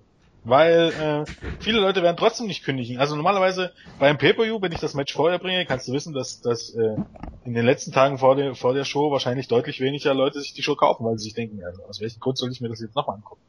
Aber durch das Network ist es jetzt bis zum gewissen Maße mittlerweile egal gewesen. Aber auf lange Sicht und äh, im Großen und Ganzen ist es halt nicht egal. Weil wenn ich in diesem Zeitraum, selbst wenn die Leute jetzt nicht alle sofort kündigen oder was auch immer, wenn ich in diesen sechs Monaten nichts biete den Leuten, werden sie in den nächsten sechs Monaten oder wenn das abgelaufen ist, ihre sechs Monate genau überlegen, ob sie nochmal nachbestellen. Und das hat man gar nicht im Sinn. Man glaubt, man kann das, man buckt immer zu diesen sechs Monaten, buckt man irgendwas zusammen, dann sind die vorbei und dann denkt man, ja, jetzt kann man es erstmal sechs Monate schleifen lassen und wenn es dann wieder soweit ist, dann lassen wir uns wieder was einfallen. Und ganz ehrlich, wenn so die WWE-Fans funktionieren, dann ist es eine Ans An Ansammlung von Idioten. Also das ist dann so ein bisschen wie, wie äh, Bart Simpsons, der immer wieder auf die Ofenplatte äh, fasst. Weil es ist mir egal, ob, ob die jetzt ein, einen Monat mal ordentlich bucken. Okay, mittlerweile hast du ja auch die Möglichkeit, das Network bloß für einen Monat äh, dir zu bestellen. Weil ganz ehrlich, äh, du wirst Gefahr laufen, dass gerade viele Leute, die, die in der Lage sind, Internet-TV zu gucken, die wissen auch Möglichkeiten, wie sie sich die Shows angucken können, ohne das Network zu bestellen im Internet. Und das ist, glaube ich, sind, glaube ich, keine guten Voraussetzungen. Und äh, ihre zwei Millionen oder was sie da mal irgendwann geplant haben, und es sollten ja über zwei Millionen werden am Ende, das können sie sich sonst wohin stecken. Außer eine Million Briten haben sich die Show bestellt und das glaube ich nicht bei Einschaltquoten von nicht mal 200.000. Ist unwahrscheinlich, glaube ich. Aber naja. Was glaubt ihr denn wird in diesem Match passieren? Wieder ein cleaner Sieg für Roman Reigns, ein, äh, irgendwie ein cheap Sieg für Rollins oder kehrt vielleicht Ambrose zurück? Schwer, weil, wie gesagt, Ambrose zurückkommen wird, da bin ich relativ sicher, aber auch Kane noch nicht äh, gebuckt ist und wir können davon ausgehen, wenn er irgendwo auftaucht. Bitte? Was auch so bleiben sollte. Ja, aber wir können davon ausgehen, dass es im Zweifel eher nicht so bleiben wird. Ähm, und wenn er irgendwo auftaucht, dann bei diesem Match hier. Ich glaube nicht, dass er bei Cena auftaucht gegen Lesnar, eher wird er hier auftauchen. Und entweder es wird ein ganz stinkender DQ-Sieg für Rollins. Ähm, möglich wäre auch, das ist ja auch eine Option, die immer durchs Netz geisterte, Reigns gewinnt, Cena gewinnt und Rollins casht ein. Das wäre also auch, das wäre eine Sache, da würde man äh, Reigns äh, stärken und, und Rollins danach den Titel geben, wie auch immer. Also das ist ein Match, wo ich in, insofern drauf gespannt bin, trotz dieses Raw-Desasters, ähm, weil ich keine Ahnung habe, wie es ausgeht. Eigentlich müsste Reigns das Ding gewinnen. Er hat bei Raw aber schon clean gewonnen. Äh, also glaube ich nicht, dass das ein zweites Mal passieren wird. Ähm, eigentlich muss er aber trotzdem gewinnen. Und da hier alles möglich ist, äh, bin ich auf dieses Match doch ziemlich gespannt. Jens?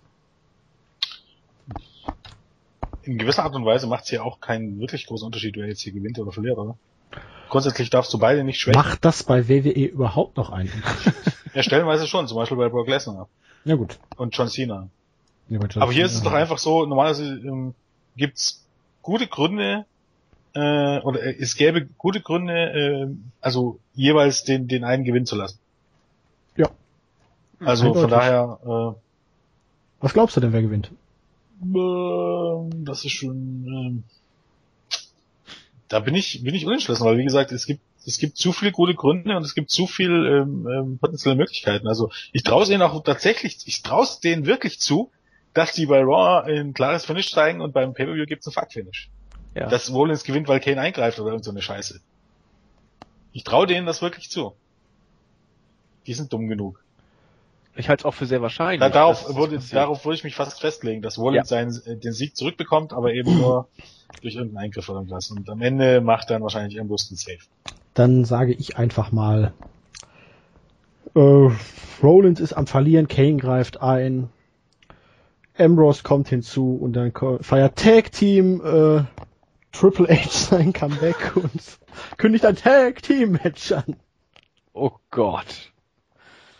Das wäre fürchterlich. Also komm, also wenn man sich die letzten Shows anguckt, dann könnte man das Gefühl haben, dass Triple H bei Teddy Long gelernt hat. Ja, das stimmt. Das ist, ist Aber halt immer das Einfachste, um Fäden zu bucken. Ja. Dann steckt sie in Tag Team Matches. Let's make a Tag Team Match. Genau.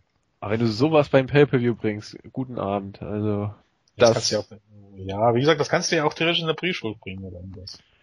Also meine Theorie, weil es eben halt so klatsch ist, ist immer noch, ähm, du bookst irgendwie, ähm, vielleicht eben bei der Peep-Show bookst du irgendwie, ähm, indem du halt die Leute einfach nach und nach reinholst, wie du das schon zeitlos mal gesehen hast. Jericho ist erst bei Christian, dann kommt Randy Orton raus, dann kommt Roman Reigns raus, dann kommt Seth Rollins raus und Kane raus, dann bookst du eben halt Seth Rollins und Kane gegen, gegen Roman Reigns und Roman Reigns muss sich einen Partner suchen, findet aber keinen Partner. Und am Ende, äh, wenn dann alle schon im Ring stehen und das Match startet oder vielleicht das Match schon gestartet ist, kommt der Dean Ambrose raus. Das naja. wäre so, so Standard Wrestling Ja. Booking, dass es schon, Ja. Zu schön wäre. Ähm, Naja. Dann einigen wir uns darauf, dass wir uns nicht einigen können und wir sind entschlossen, dass wir unentschlossen sind. ja. das klingt doch gut. Main Event Time, WWE World Heavyweight Championship. Barack Lesnar gegen John Cena. Dö, dö, dö, dö. Ah, Ja, liebe Leute. Lesnar, das Dingen ja beim SummerSlam in leicht dominanter Art und Weise gewonnen. Cena war acht Tage später fitter als jemals zuvor. Ernster als jemals zuvor. Ich sage es, ähm, er war entschlossener als jemals zuvor. Und John Cena ist jetzt wieder an einem Punkt angelangt, an dem nichts und niemand ihn aufhalten kann. Höchstens Gott. tja. Ähm, Ja, bitte?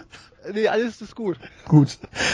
Also, liebe Leute, das große Rematch. Für beide gäbe es potenziell keinen glaubhaften Gegner mehr, ähm, weil gewinnt Lesnar, müsste er sich jetzt durchs Roster flügen, was mir gefallen würde. Gewinnt Cena, dann ist er auf einem Status, der ihn wahrscheinlich sogar über Gott befördern würde in mancher Augen und Man muss es immer positiv sehen. Ric Flair hat nicht nur den, den hat, war nicht nur 16-facher World Champion. äh, nein, der war über 20, sind- ich glaube Sind halt 22, eher, eben, das 23. ist halt einfach wieder von WWE, äh, Aber das schafft John Cena auch noch, Jens. Und warum wurden die Statistiken geschönt einst? Weil Triple H den Rekord brechen sollte. Das war der Plan. Er ist ja noch jung. Nee, mittlerweile erledigt. Aber ich glaube, bis, bis Anfang des Jahrtausends war es geplant, dass Triple H den Rekord bricht und dafür musste man das Ganze ein bisschen runterschrauben. Aber Ja. mittlerweile ist das, glaub, steht das nicht mehr. Und mittlerweile ist man ja der festen Überzeugung, dass man John Cena zu einem noch größeren Star machen muss und ihm deswegen auch irgendwann diesen Rekord geben wird. Wird es schon am Sonntag passieren, liebe Freunde? Ich, ich finde das auch großartig, wie auch deutsche Publikationen, muss ich mal sagen, ähm, damit gleichsetzen oder in den Raum stehen, ist John Cena der größte Superstar, den WWE jemals hatte. Und dann wird als Beispiel gebracht, weil er möglicherweise den, Ric Flair, den Rekord von Ric Flair gewinnt. Freunde, In der heutigen Wrestling-Zeit, ne? scheiß auf Titel. Um ganz ehrlich zu sein. Äh, ein Shawn Michaels ist ein zehnmal so großer Star wie ein Randy Orton. Egal, wie oft er den World Title gewonnen hat. Ein Undertaker ist ein zehnmal so großer äh, Champion äh, oder Star wie, das reicht gar nicht, also wie Randy Orton. Egal wie oft Orton den Titel gewonnen hat.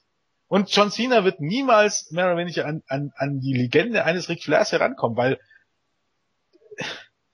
selbst wenn er Titel hat, selbst wenn er lange an der Spitze stand, Ric Flair stand dort ja für Jahrzehnte und Ric Flair hat das Wrestling über Jahrzehnte geprägt. Und nicht die, nicht nur eine, eine Ära äh, einer Promotion, die so ohnehin an der Spitze stand. Das gleiche gilt für Hulk Hogan. Ähm, ob er jetzt sagt, was er sagst oder nicht, aber er stand zumindest während einer Zeit an der Spitze, also wo er das Wrestling sich nach vorne entwickelt hat. In den Jahren mit John Cena hat sich nichts entwickelt. Man ist auf einem Niveau geblieben, mal ein bisschen mehr, mal ein bisschen weniger. Es hat sich nicht nichts entwickelt. Soll heißen, wäre die Wrestling-Welt eine andere ohne John Cena? Oder wäre das Wrestling, hätte sich das, hat, hat John Cena das Wrestling in den letzten zehn Jahren vorangebracht? Ähm, In irgendeiner Art und mal Weise. Aus Hör mal, wer da hämmert zu zitieren. Ich glaube nicht, Tim. Ja, Das glaube ich Und nicht. von daher, scheißegal wie oft sie die Titel gewinnen, John Cena ist mit Sicherheit nicht der, der größte Wrestler aller Zeiten. Nee, Und John Cena wird auch hinter Leuten wie The Rock weiterhin abstinken. Weil, ähm, nicht nur weil The Rock eben so ein toller Wrestler war, also der war jetzt auch nicht der beste Wrestler der Welt, aber in seinen Jahren war ein absoluter Boom und er hat es durch seine Wrestling-Karriere nach Hollywood geschafft. Und ist wahrscheinlich der, ja, zusammen mit Hulk Hogan der bekannteste Wrestler überhaupt. Also weltweit gesehen. Nicht in den USA, aber weltweit gesehen. Und da ist John Cena ziemlich weit davon entfernt. Frag mal in Deutschland irgendeinen Nicht-Wrestling-Fan, wer John Cena ist. Kennt keine, Scha äh, kennt keine Sau. Zumindest also die Leute in unserem Alter. Wenn jemand kein Wrestling-Fan ist, kennt ihn niemand. Frag mal, wer The Rock ist oder wer Dwayne Johnson ist. Die Chancen stehen sehr gut. Und da kannst du erzählen, was du willst. John Cena ist nicht der größte Wrestler aller Zeiten. Und wird er wahrscheinlich auch nicht mal werden, egal wie oft er den Titel gewinnen wird. Weil Titel werden hier überreicht, weißt du? Das ist nichts, was man gewinnt, sondern was man, ja, schon was man gewinnt laut Storyline, aber ansonsten ist das was, was einem überreicht wird. Geschenkt wird sozusagen. Aber naja, egal. Man könnte ja jetzt unken. Es soll die Belohnung für großartige Leistungen sein. So die Theorie, ja. Aber und ist halt ein, nun mal nicht immer der Fall. eine Und natürlich, äh, ja? ja, also eine gewisse Wichtigkeit scheint der Titel ja doch zu haben, sonst würde ja ein The Rock angeblich nicht fordern, bei WrestleMania 31 äh, wieder in den Main Event am besten auch noch um den Titel zu äh, zu kämpfen, was was ihm ja überhaupt nicht bringen bringen würde. Na gut, aber ähm, ich, ich bin da auch völlig bei dir. John Cena hat das Wrestling äh, in der Dekade, in der er sozusagen am Drücker war, nicht weiterentwickelt. Das Wrestling selber hat sich zumindest in der WWE in dieser Phase auch nicht groß weiterentwickelt. Er hat es geschafft, ähm, was, was, was wenige können, was man ihm eben entsprechend auch zugestehen muss. Er hat den Erfolg auf einem unglaublichen, auf unglaublichem hohen Level verwaltet, muss man sagen. Also er zieht sein, sein äh, Image und sein Gimmick durch, über Jahre. Ähm, Cena Standard Promo 1, 2, 3 ähm, und das macht er in einer Art und Weise, die, wo der Erfolg ihm eben recht gibt. Ähm, in Sachen Wrestling-Legende, Wrestling-Charisma steht er deutlich hinter den von dir genannten Wrestlern zurück, sei es Hogan, sei es äh, The Rock, sei es Undertaker, sei es Flair oder sei es auch äh, Steve Austin. Da, da müssen wir gar nicht groß drüber diskutieren. Das, das ist, das ist. Wie Fakt. gesagt, es geht, es geht hier nicht darum, äh, äh, wie lange jemand Main Eventer war. Natürlich, äh, John Cena war länger Main Eventer, als das äh, Austin war, als das Rock war und auch fast als selbst fast Hogan. Mittlerweile kommt er fast an die, zumindest bei WWE an die Zeit ran, wo, wo Hogan bei WWE ähm, Main Eventer war. Aber es geht einfach nur darum, was sich in diesen zehn Jahren entwickelt hat. Er hat die Zeit geprägt, aber ähm, hat sich das Wrestling in diesen zehn Jahren so großartig verändert und war das der Verdienst von John Cena und das war einfach nicht der Fall. Das ist einfach ja. nicht das. Gut, ähm, gehen wir doch ein bisschen noch auf das Match ein. Wir hatten ja beim SummerSlam das einseitige Match. Hier dürfte es ja jetzt zumindest etwas spannender werden. Oder kann gar John Cena jetzt den Spieß umdrehen und verpasst Brock Lesnar auf einmal 15 oder 16 German Suplexes? Ja, Jens, willst du zuerst? äh, ja, also ich hoffe einfach mal, dass äh, trotz allem und trotz, dass man langsam skeptisch wird, trotz allem am Ende Lesnar mit dem Titel nach Hause geht hier bin ich sogar dafür, dann am Ende, wenn es dann hier eben so ein so ein äh, äh, ein, ein Fuck-Finish geben sollte, dann hätte ich da nichts mehr aus dagegen, solange wie Lesnar mit dem Titel rausgeht. Äh, ich möchte weder, ich möchte einfach nicht sehen, dass Lesnar den Titel verliert. Selbst wenn am Ende Seth Rollins eincasht, ist mir auch vollkommen wurscht. Rollins muss jetzt nicht eincashen und ich finde, es passt im Moment auch nicht. Äh, ich bin dafür, ich möchte, dass Lesnar als Champion zu WrestleMania geht und dort an Rollins Reigns verliert. Dazu Dazu stehe ich, dabei bleibe ich. Äh, Cena braucht den Titel nicht, denn der kann ihn noch früh genug zurückgewinnen. Äh, Rollins kann auch nach WrestleMania noch eincashen. Würde ja sogar passen. Äh, von daher sehe ich keine Notwendigkeit. Ich hoffe, dass das Match, wie auch schon die ersten beiden Matches, irgendwie denkwürdig wird, irgendwie vielleicht ein bisschen spannender wird als das letzte Match. Ähm, ja, das war's eigentlich. Das hast du sehr, sehr positiv dargestellt. Also mich regt diese Paarung unglaublich auf. Ähm, es, es fing an mit, mit der Tatsache, dass John Cena überhaupt äh, diese Rematch-Klausel eingelöst hat, weil damit allein schon dadurch eigentlich schon alles in Frage gestellt oder auch zum großen Teil über den Haufen geworfen wurde, was man beim SummerSlam ähm, geschaffen hat, um mal ein bisschen epischer zu sprechen es, ohne Not ist jetzt äh, John Cena wieder da, nur weil Vince McMahon Angst hat, dass er zu geschwächt beim SummerSlam dargestellt worden ist. Und äh, äh, soll jetzt in diesem Match zeigen, dass er immer noch der willensstarke äh, Held der der äh, ja Witwen und Waisen hätte ich beinahe gesagt äh, immer noch ist der der Massen und der der Kitties. Ähm, ich erwarte mir wrestlerisch von dem Match genauso viel, wie ich mir vom SummerSlam erwartet habe. Es wird, es wird intensiv werden, es wird gut werden. Cena wird in jedem Fall äh, nicht gesquashed. Das, da bin ich mir ganz sicher. Äh, die Frage ist nur, ob er nach einem langen, harten, intensiven Kampf, das Match wird weit über 20 Minuten gehen in diesem Fall, da bin ich mir auch relativ sicher, äh, ob er das Ding gewinnen wird oder nicht. Und ich habe jetzt gerade äh, in einer News am Mittwoch äh, gelesen, dass äh, mittlerweile bei der WWE die Überlegung umgehen soll, ähm, dass das Szenario, was Jens angesprochen hat, was auch ich immer noch bevorzuge, nämlich dass Roman Reigns bei WrestleMania 31 den Titel von Brock Lesnar gewinnen soll, so im, im, im Sinne eines äh, Übergabe des Stabes zum, zum nächsten äh, Läufer, also vom, vom jetzt übergebenen Läufer Brock Lesnar an den nächsten Läufer äh, Roman Reigns, äh, der dann das äh, Fackelstab ausrutscht, ne? Genau, wenn er nicht ausrutscht. Andererseits heißt es jetzt eben bei der WWE, ja, dieses Szenario ist ja auch super. Das kann man aber immer noch machen, wenn man jetzt Lesnar den Titel. Nein. Nein. Weil Lesnar, weil, weil dieses Moment, was Lesnar jetzt nach dem genau. Undertaker genau. und SummerSlam Sieg hat. Ja, aber darf ich, ich bin doch noch, ich bin doch noch gar nicht fertig. Nein, weil es absolut nicht mehr das Gleiche ist. Weil so. es ist nicht das gleiche ist, wenn Lesnar äh, sich den, äh, den Titel vor Mania wiederholt und ihn dann an Reigns verliert, weil Lesnar vorher verloren hat. Cena ist dann der, der, derjenige, der den, den bezwungen hat, der die Streak gebrochen hat. Cena hat die Streak Cena, bezwungen. Lesnar ist dann nicht mehr besser als Cena. Lesnar steht dann unter Cena und damit ist es nicht mehr das Gleiche und, und Cena steht über dem Undertaker. Es ist dann absolut nicht mehr das Gleiche. Lesnar darf nicht verlieren, sonst kannst du es gleich sein lassen. So, ich mache jetzt, mal- es. ich mach jetzt mal weiter.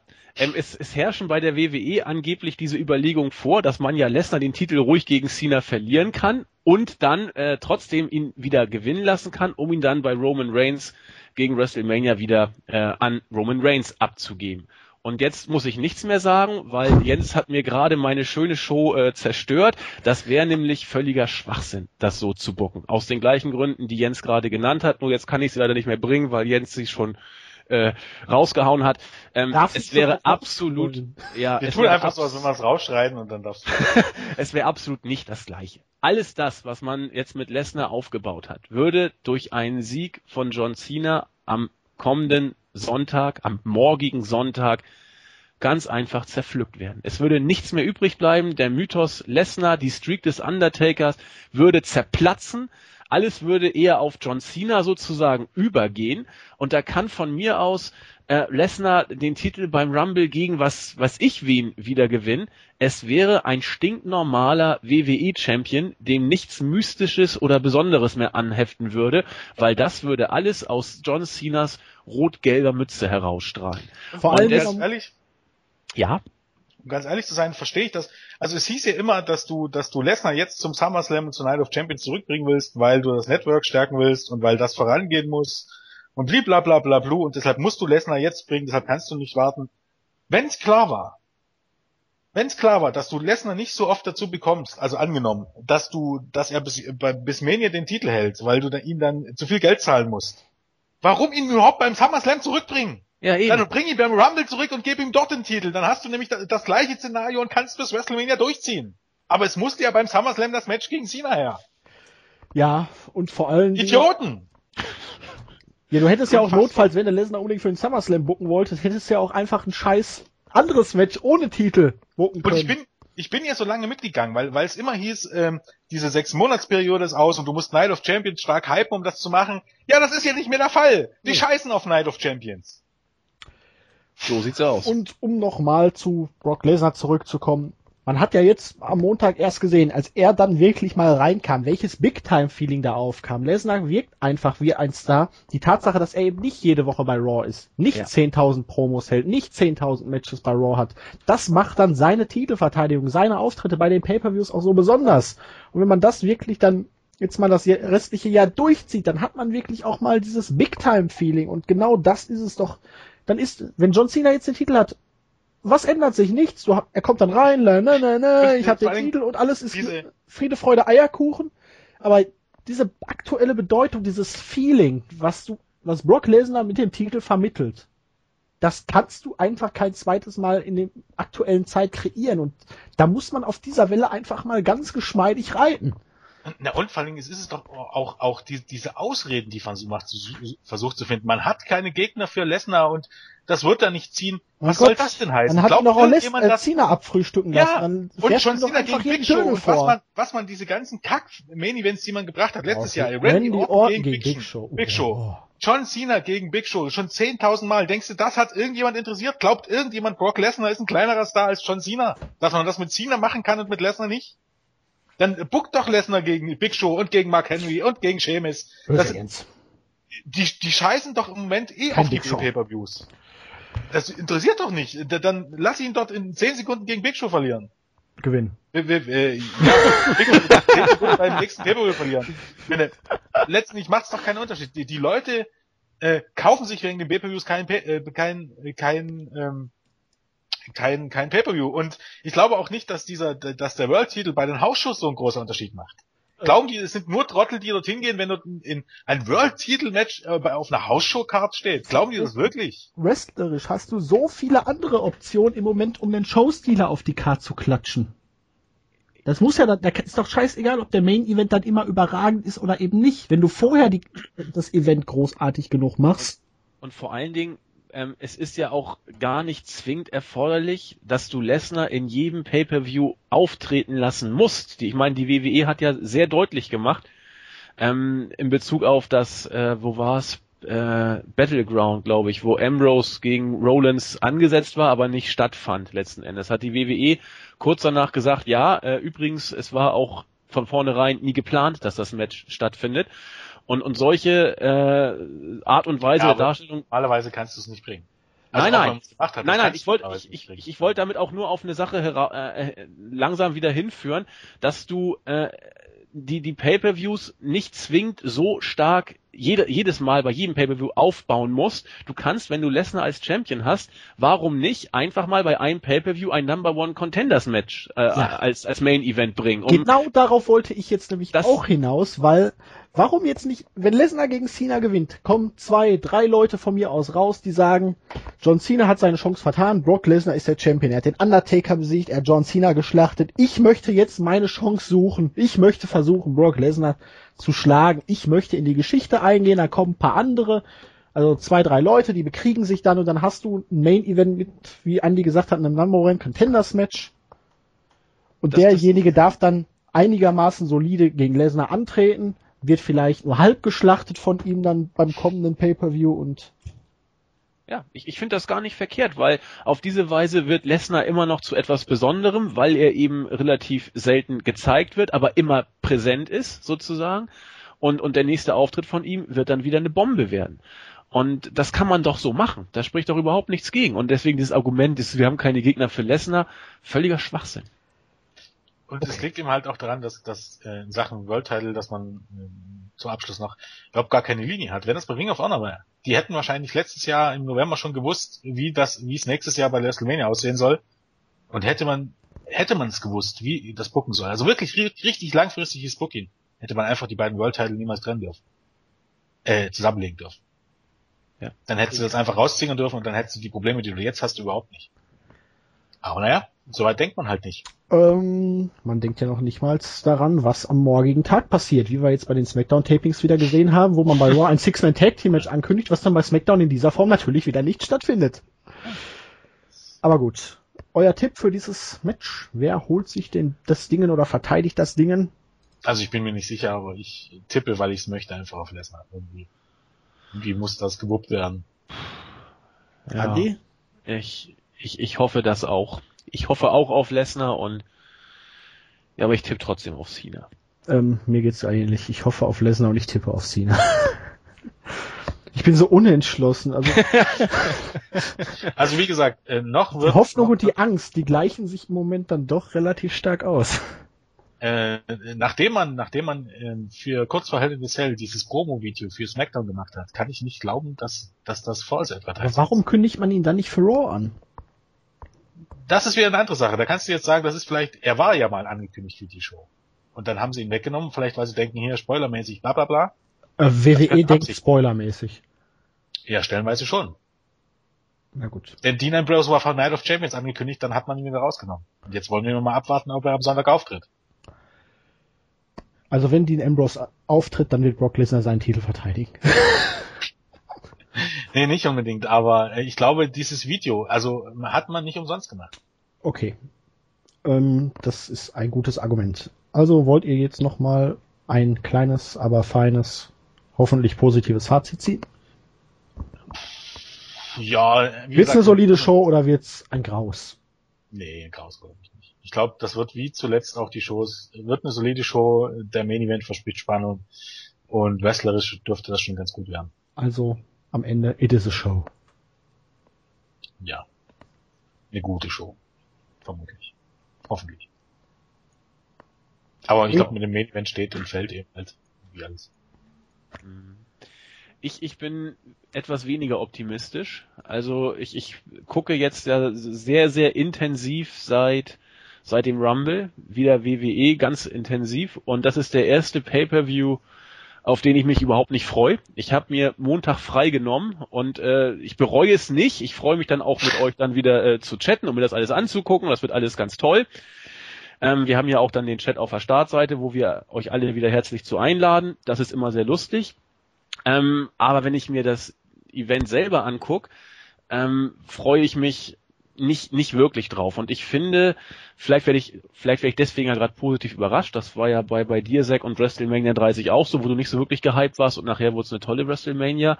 Ich finde aber, man sieht bei, bei, bei diesem Night of Champions Pay-Per-View auch das, woran die WWE meines Erachtens zurzeit auch ein bisschen krankt. Unabhängig davon, dass man diesem Pay-Per-View anders als ursprünglich angekündigt nicht mehr die, diese Bedeutung beimisst, was man ja schon in den Match-Ansetzungen sieht, ähm, wird hier, finde ich, deutlich, ganz deutlich, und zwar noch deutlicher als in anderen Pay-Per-Views, dass es einfach äh, zu oft dieselben Gesichter in, in den gleichen Match-Konstellationen sind, weil man eben ein Overkill aus, aus Weeklies wie Raw und SmackDown hat und äh, den Pay-per-Views. Es ist mittlerweile, zumindest ist es mir in diesem Fall ganz deutlich bewusst geworden, so, dass es äh, einfach zu oft die gleichen Gesichter sind. Es war äh, in den letzten Monaten so, ähm, dass durch die Wyatts und, und The Shield da ein bisschen mehr Spannung drin war.